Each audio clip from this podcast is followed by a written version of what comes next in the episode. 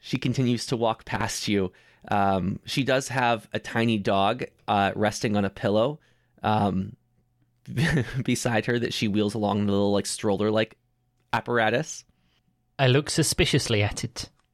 Are you inspecting it? Mm, well, I'm, I'm a cat. It's a dog. We've got beef. It is a teacup Yorkie. Mm, Okay. I don't trust it. Okay. You're like those cats who smack dogs on the noses and they the dog's just minding their own business. I see. So it's good that you're on a, a cultural exchange today. You're meeting lots hey, of hey, li- little dogs ha- have like a Napoleon complex. Who? they do.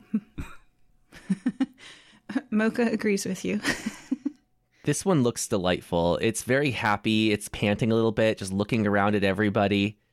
It's an act. Oh yeah, I don't trust it either. I'm right there with you, Beans. It's coming for us.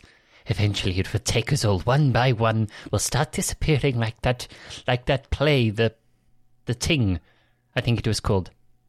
And then, once it's got us, it'll, I don't know, pee on us. I think. I didn't stay till the end.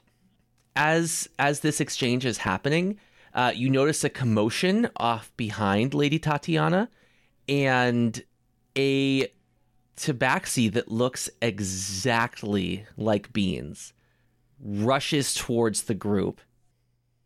Ah, moving mirror. Wait, uh, are you? Oh crap!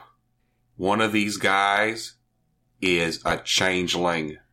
it grabs the tiny dog and just- and very acrobatically jumps through the dinosaur exhibit and out into the hall. Bye, fake beans. Lady Tatiana screams, "That's my dog! That's my dog! That's Maximilius! Please, someone help! Help! 10,000 gold to whoever rescues my puppy!" Whoa dang. Step of the wind. Each? She's a pop star. She can afford it. Beans, do we go after this dog or no? I'm going to take your cue on this one. Mm, I mean, normally no, because let's face it, it's a dog. And, um, however, uh, like, you know, 10,000 gold is quite a lot. So, think of all the fish we could buy.